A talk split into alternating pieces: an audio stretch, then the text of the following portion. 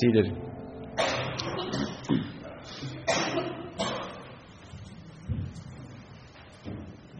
Let's turn to Isaiah 61, verses 1 through 11, for our Old Testament text. Isaiah 61, verses 1 through 11. This is the living and abiding Word of God. The Spirit of the Lord God is upon me, because the Lord has anointed me to preach good tidings to the poor. He has sent me to heal the brokenhearted, to proclaim liberty to the captives, and the opening of the prison to those who are bound, to proclaim the acceptable year of the Lord and the day of vengeance of our God, to comfort all who mourn, to console those who mourn in Zion, to give them beauty for ashes, the oil of joy for mourning, the garment of praise for the spirit of heaviness that they may be called trees of righteousness, the planting of the Lord, that he may be glorified. And they shall rebuild the old ruins. They shall raise up the former desolations, and they shall repair the ruined cities, the desolations of many generations. Strangers shall stand and feed your flocks, and the sons of the foreigner shall be your plowmen and your vine dressers. But you, shall be named the priests of the Lord. They shall call you the servants of our God. You shall eat the riches of the Gentiles, and in their glory you shall boast. Instead of your shame, you shall have double honor, and instead of confusion, they shall rejoice in their portion. Therefore, in their land they shall possess double. Everlasting joy shall be theirs. For I, the Lord, love justice. I hate robbery for burnt offering. I will direct their work in truth and will make with them an everlasting covenant. Their descendants shall be known among the Gentiles, and their offspring among the people. All who see them shall acknowledge them, that they are the posterity whom the Lord has blessed. I will greatly rejoice in the Lord. My soul shall be joyful in my God, for he has clothed me with the garments of salvation. He has covered me with a robe of righteousness, as a bridegroom decks himself with ornaments, and as a bride adorns herself with her jewels. For as the earth brings forth its bud, as the garden causes the things that are sown in it to spring forth, so the Lord God will cause righteousness and praise to spring forth before all the nations. And our New Testament text is in the Gospel of Matthew, Matthew chapter 10, verses 1 through 15 will be the sermon text, but we're going to start at verse 35 of chapter 9 with our reading, uh, just to get the context there.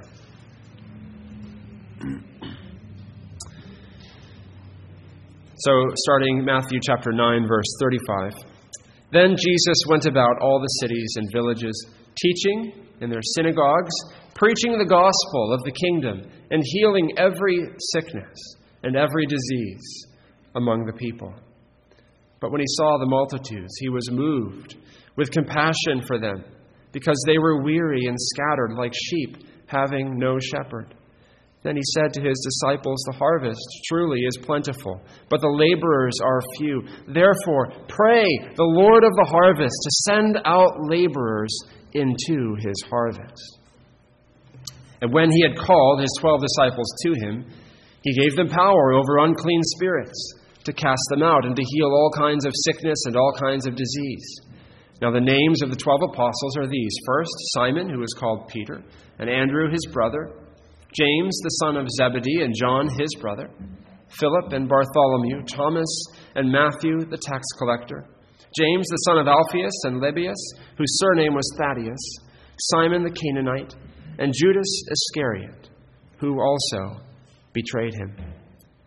These twelve Jesus sent out and commanded them, saying, Do not go into the way of the Gentiles, and do not enter a city of the Samaritans, but go rather to the lost sheep of the house of Israel. And as you go, preach, saying, The kingdom of heaven is at hand. Heal the sick, cleanse the lepers, raise the dead, cast out demons. Freely you have received, freely give. Provide neither gold, nor silver, nor copper in your money belts, nor bag for your journey, nor two tunics, nor sandals, nor staffs, for a worker is worthy of his food. Now, whatever city or town you enter, inquire who in it is worthy, and stay there till you go out. And when you go into a household, greet it. If the household is worthy, let your peace come upon it. But if it is not worthy, let your peace return to you. And whoever will not receive you nor hear your words, when you depart from that house or city, shake off the dust from your feet. Assuredly, I say to you, it will be more tolerable for the land of Sodom and Gomorrah in the day of judgment than for that city.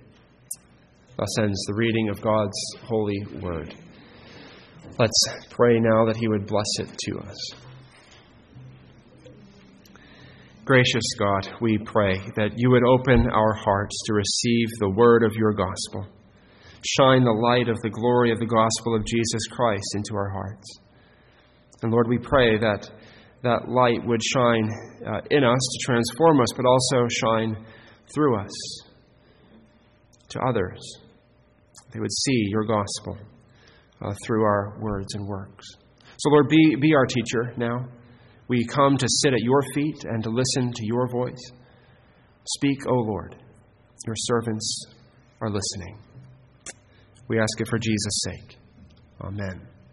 So we're working through the Gospel of Matthew, and we've come to chapter 10, and it's a transition point in the Gospel. At this point, we've heard Jesus for uh, several chapters preach the Gospel, announce the kingdom has come in the Sermon on the Mount. And then we've seen since, since the end of chapter 7 there through chapter 8, through chapter 9, all these miracles where time after time we are left astounded by the authority of Jesus to do whatever he pleases, which is to heal, to help, to save. Right, we see his power, we see his authority there in those miracles, and we also see the tender compassion of Jesus in those miracles.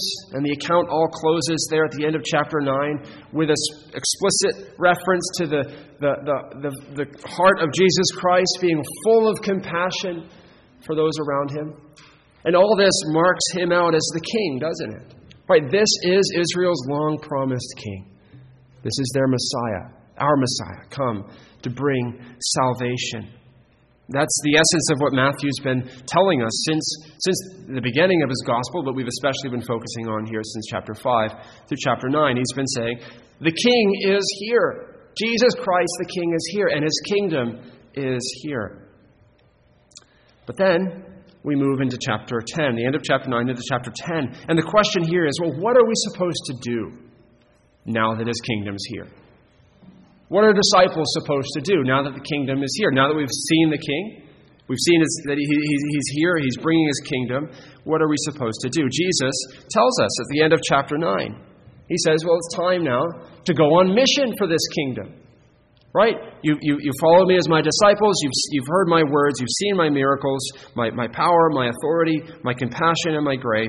Uh, you've seen that I'm the king, and now you, need to, now you need to join in with me in proclaiming this kingdom and serving this kingdom. He starts at the end of chapter 9 by saying you need to be praying for this kingdom to come. Uh, the harvest is full, right? This isn't, uh, Jesus doesn't look out and see a scraggly, sparse harvest. He sees a full harvest, the end time harvest, but he doesn't see workers. So he says, pray. Pray the Lord would send out workers. He's commanding them, he's commanding us to pray and pray and pray that the Lord would send out workers into this harvest to proclaim the kingdom of heaven. But then we go on to chapter 10. We saw that last time, but now we, we go on to chapter 10, and we see that not only uh, does, does Jesus command the disciples to pray, but then he himself actually sends, sends them out. Um, and it, chapter 10 is really the, the answer of the prayer request at the end of chapter 9. He says, Pray the Lord would send out workers into his harvest. And in chapter 10, the Lord is sending out workers into his harvest. Twelve of them, the twelve disciples of Jesus. And he says they are to go preaching the gospel, proclaiming the gospel of the kingdom. And so, chapter 10, the second major discourse, set of teaching in Matthew's gospel, is all about Jesus' instructions to his disciples for this mission that he's sending them on the, this mission of preaching his kingdom. And there are instructions for the disciples, there are also instructions for us, too. Uh, he's calling us to do the same thing, isn't he? He's calling us to be his disciples, and he's calling us to be on mission for his kingdom, proclaiming his kingdom to the lost, and, uh, and, uh, and making that the ambition and agenda, uh, and agenda of our lives, because that is his mission. We see three, three things as we work through the text here, in these chapter, uh, chapter 10, verses 1 through 15. Three things, uh, three headings as we work through the text. The first thing we see are the messengers that Jesus sends out, the messengers.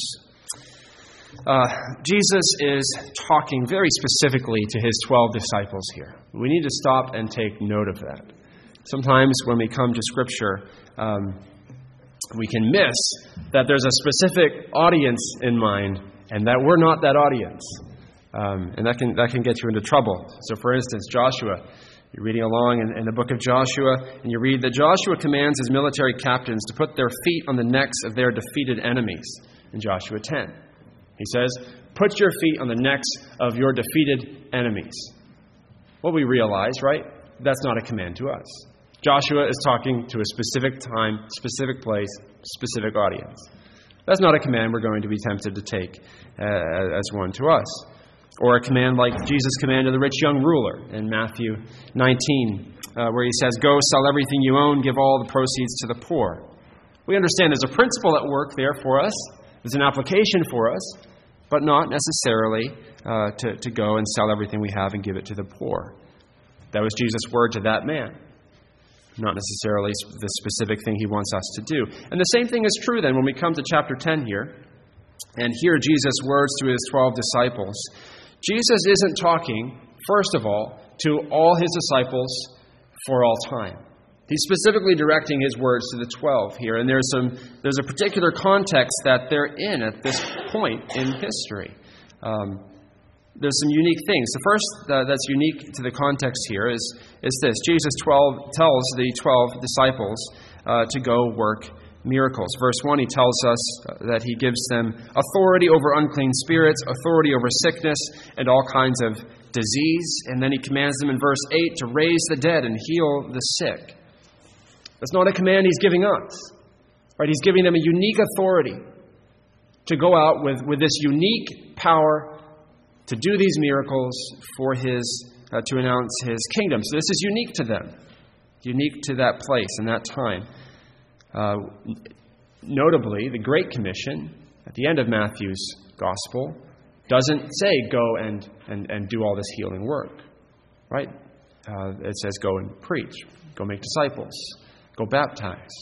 But here it's something different going on. Jesus is giving them the same authority he has to go out and perform these miracles. The second thing that's unique here is tied to the first, and it has to do with what Jesus is doing here. Why does Jesus only send out 12?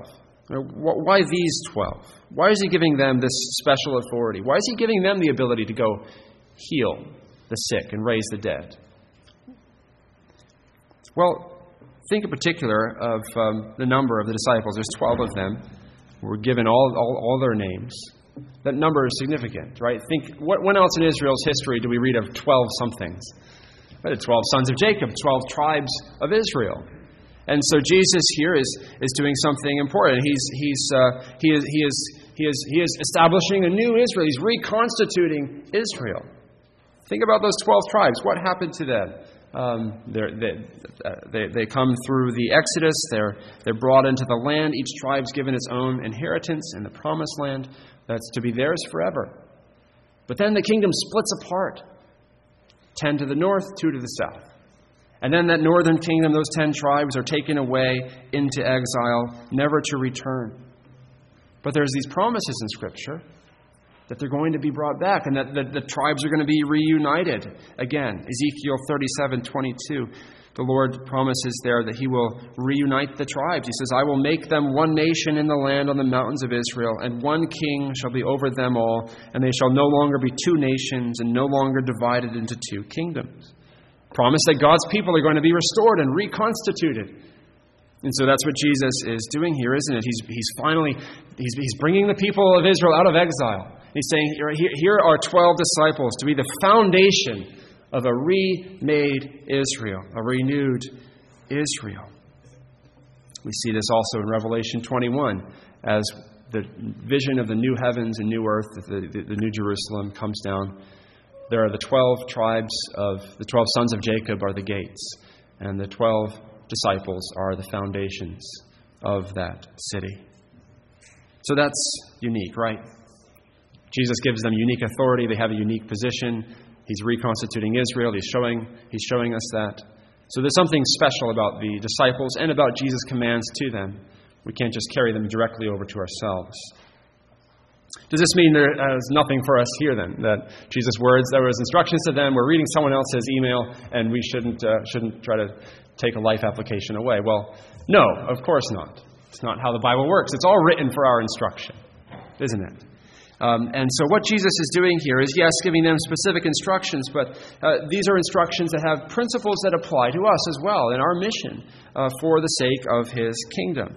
And He's commanding us just as much as He's commanding them, brothers and sisters, to be proclaiming His kingdom. So, let's, let's look closely at this. Two principles about the messengers of the kingdom of heaven that apply to us. The first is this Jesus gives his messengers his own mission. Jesus gives his messengers his own mission. He's telling them to do the very same thing he's doing, in the very same way he's doing it, isn't he? Um, he, is, he is telling his disciples, these 12 here, that the business of their lives is to be the same as the business of his. That as much as Jesus himself is all about the kingdom of heaven, preaching it and, and living it out and, and, and spreading the gospel. So much are his disciples to live for the kingdom of heaven. That, that everything about their lives was supposed to center on the kingdom as it did for Jesus Christ. And, and Christ expects the same of, of all his disciples that our lives center on him and center on his kingdom.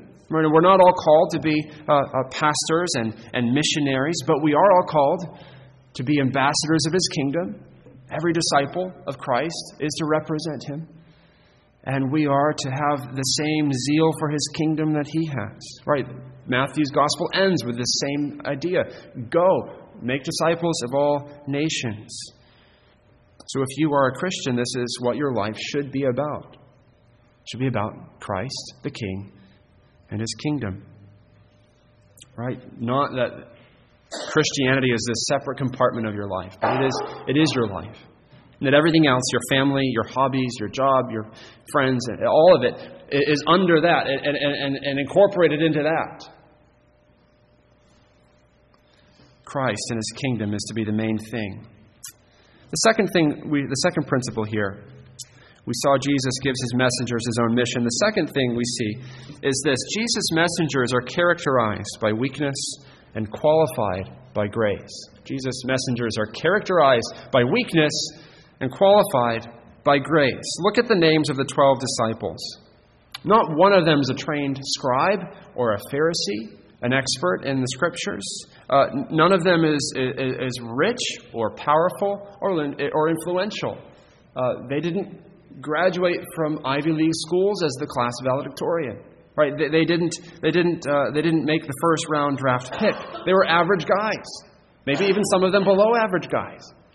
Common, uneducated men, as they're called. Um, some of them have problematic personalities extreme character weaknesses that we see. We see them being impetuous. We see them being ambitious and selfish and arguing about who gets to go first and be first in the kingdom. We see them doubting. We see them confused. We see them not getting what seems like it should be such an obvious lesson. Um, twelve ordinary men, twelve flawed men who eventually abandon Jesus altogether as he's uh, suffering for them, crucified for them. This is God's way, though. He uses weak men and weak women and weak children. Paul writes in 1 Corinthians chapter 1 Consider your calling, brothers. Not many of you were wise. according to worldly standards. Not many were powerful, not many were of noble birth, but God chose what is foolish in the world to shame the wise. God chose what is weak in the world to shame the strong. See, God chooses the weak to accomplish his purposes. As the saying goes, God can hit a straight shot with a crooked stick, right? So that he gets the glory for it. These men are characterized by weakness. And then these men are qualified by grace. They didn't choose Jesus. He chose them. He called them. Uh, there wasn't a long line of applicants, and Jesus chose the best, most qualified ones. He's choosing weak sinners by His grace, calling them to Himself, by His grace, qualifying them Himself, and by His grace, sending them out to be His messengers. So, loved ones, our weakness and our insufficiency do not disqualify us from representing Christ. Um, if you're naturally shy, it doesn't disqualify you from boldly sharing the gospel. If you're naturally loud, it doesn't disqualify you from graciously and humbly and gently sharing Christ with others. None of us can ever say, "Well, I'm not I'm not strong enough or smart enough or or influential enough to share the gospel." Jesus' messengers are characterized by weakness. We're all we're all insufficient. This is the way Christ works. These are those he chooses so that he gets the glory for himself. So what do we do? Well, we take that weakness to him. Lord, I don't like talking to strangers. Help me. Be my strength. I'm weak. You are strong. Lord, be sufficient for me. He is the one who has the grace and the wisdom uh, and, and, the strength and the courage who can equip us with all the things we need to be faithful to his command to go share the gospel. So, we are called to be messengers for his kingdom. What's the message? What's, what's the mission? That's our second heading, the mission here. Um, Jesus uh, uh, calls the messengers and sends them out, but then he gives them the mission. He gives them very specific instructions. He says in verse 5 uh, they're not to go to the Gentiles, they're not to go to Samaria. Um, he's not saying the gospel is only for Jews, obviously, because so much of Scripture is all about the gospel going out to the whole world. Matthew's gospel has already shown us this, right? It starts out with the Magi coming from the east, wise men coming coming from the east, from far away, to come to Israel's Messiah and bow down and worship. And then Matthew's gospel ends with the Great Commission go. Go to Samaria, and then go out to the whole world with this gospel. But right now, Jesus says, start here with Israel. Start with the Jews. Start with the lost sheep of the house of Israel, as he says in verse 6. He, it's interesting here, isn't it? He calls the house of Israel uh, lost. He says, he the people of Israel are, are lost sheep. They're, they're still in spiritual exile. They haven't really ever come back from that. They still are leaderless, right? We just saw that at the end of chapter 9, if you remember. Jesus looks and he says they're like lost, scattered sheep, defenseless, leaderless. Uh, um, they don't recognize the king has come. They don't recognize uh, that, that salvation is here. So Jesus is saying, Go to these poor suffering, lost sheep of Israel.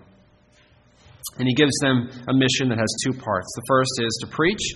He says in verse 7 Preach, saying, The kingdom of heaven is at hand. So, this is the first thing the disciples are to do. There's announce that the kingdom has come, to preach that the gospel of the kingdom is come, and call people to repent and believe in the gospel. And then the second part of their mission is in verse 8 Heal the sick, cleanse the lepers, raise the dead, cast out demons. So he gives them authority to heal as well as to preach. That's their mission to announce Jesus, to announce his kingdom.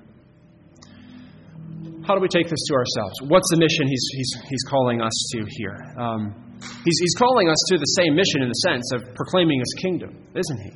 Right, he's given us the same commission. Not necessarily the, the part about healing the sick and raising the dead. That was unique to that context, as we saw. But he has called us to proclaim the kingdom and his gospel. Brothers and sisters, we uh, should note here that, that he's called us to this, and he's, he, he's called us also to preach the gospel to the lost. Even as he called them to preach to the lost sheep of Israel, right? We don't think, though, that we are to be restricted to, the, to just ethnic Jews as we proclaim the gospel, though, of course, we should include them. But, but to seek out the lost, to seek out those who don't know Christ, who don't know his kingdom, and to, and to reach out to them and proclaim the gospel to them. Um, we should be a church where we are praying and working hard and, and earnestly and urgently for the glory of God to, to, to, to spread the gospel to those who are lost. We should be thinking about how can we do this better? What, what, how, how, can we, uh, how can we find more opportunities to share the gospel? How can we reach the least and the lowest and invite them to come in to the gracious kingdom of Jesus Christ? Remember, um, the harvest is plentiful. Jesus says it is, right? And that hasn't stopped being the case. The harvest is not meager. God's intent is to have a world full of worshipers. This has been his plan since the beginning, right? When he creates Adam and Eve in his image, he commands them to be fruitful and multiply. He wants them to fill the earth with his, with his image, with worshipers who reflect his glory. He makes the promise to Abraham through you, all the nations of the earth will be blessed.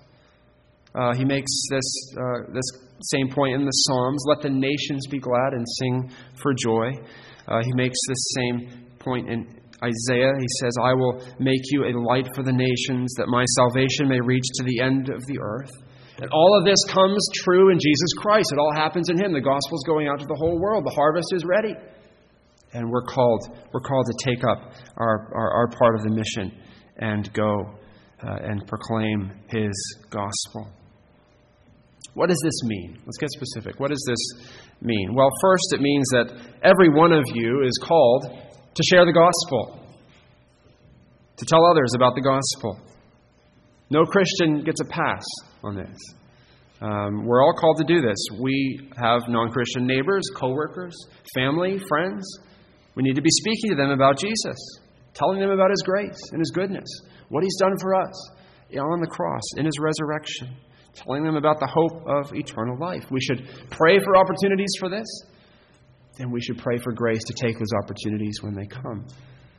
We are all called to this. Second, it means that some are specifically called to preaching ministry and evangelistic ministry, and we should be supporting them in that.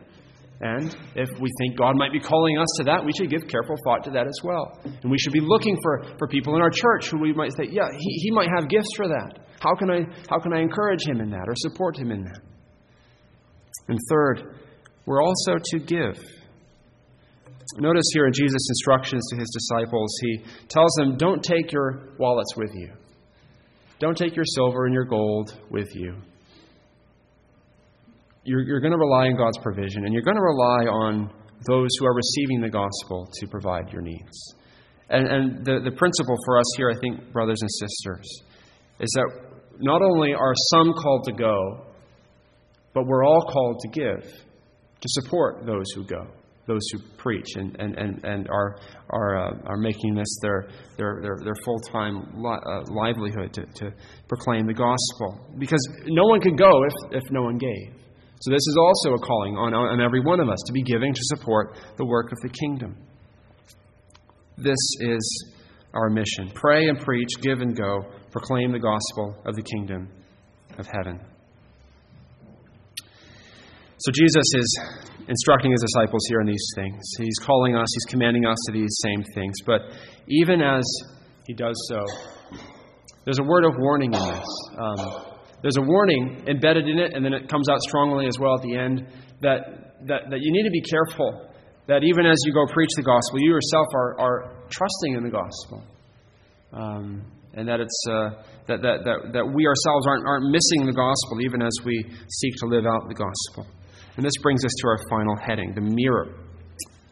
The mirror. We're to look in the mirror of God's word here and take a good look at ourselves and make sure that we are truly in the kingdom of heaven.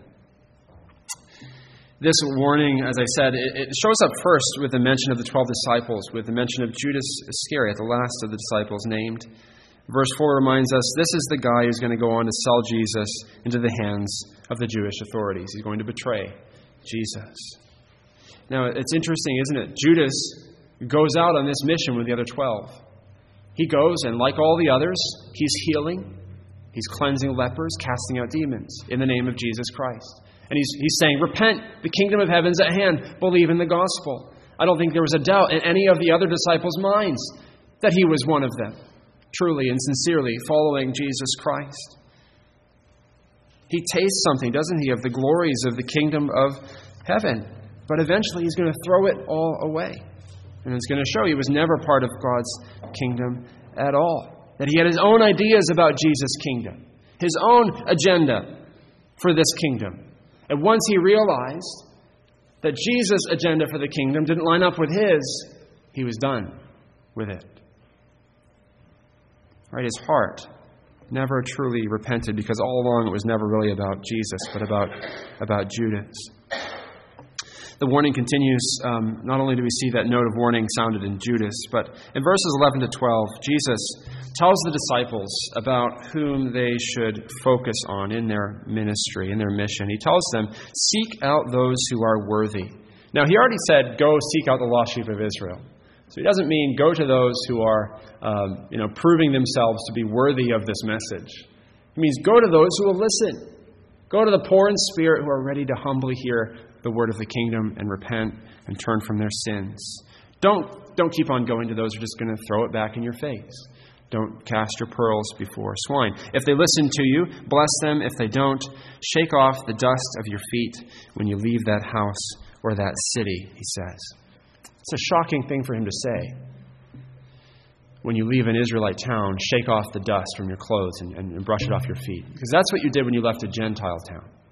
That's what the Jews would do if, if they left a Samaritan or Gentile town or, or house, right? Um, uh, this, this, is, this is, right, these aren't the people of God, so I'm going to I'm going to brush the uncleanness off me after I leave. And Jesus is saying, you go into an Israelite town or an Israelite house, and they reject me. They've rejected their place in the covenant, and they're, they're like Gentiles. They're outside of the promise in the covenant and the gospel. They're not part of the kingdom. Jesus is showing us here that um, what really matters is to, is to trust in Jesus Christ and belong to Him.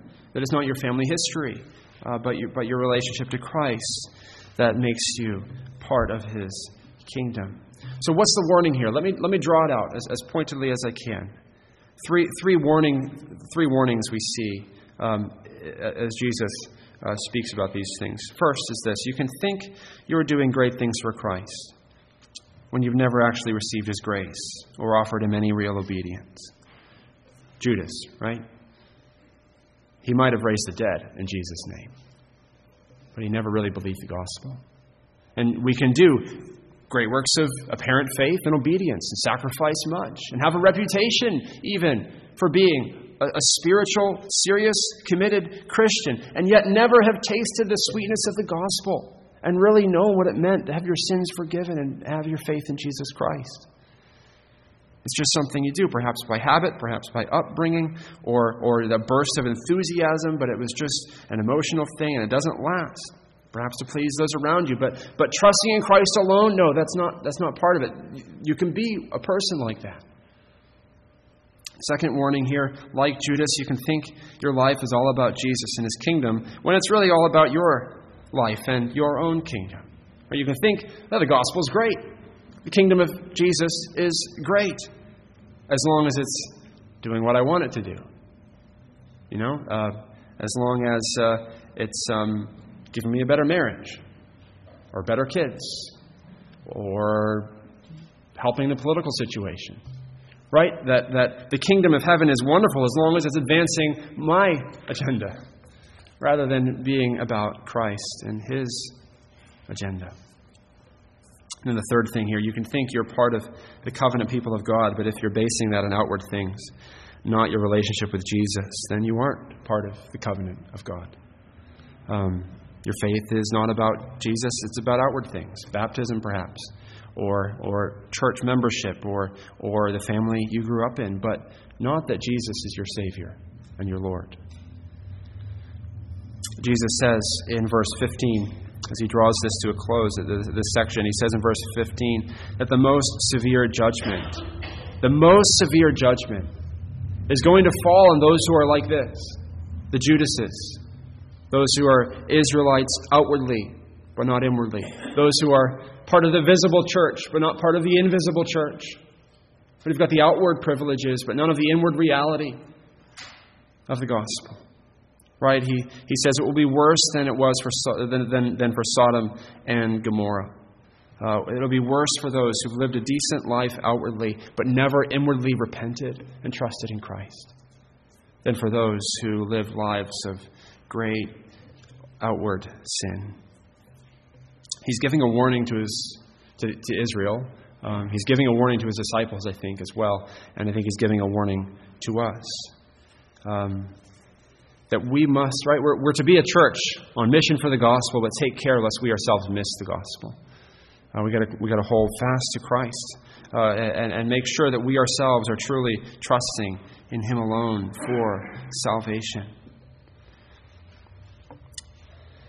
And if we have, right, loved ones, this is what will motivate our, our, our, our, our mission. Um, if we have seen Christ, if we've seen his power and his authority and his compassion and his grace, even as Matthew's presented it to us all through chapters 8 and 9. If we've seen the, the wonderful Savior that he is, and we've been transformed by him, won't we go gladly and willingly on mission for his kingdom?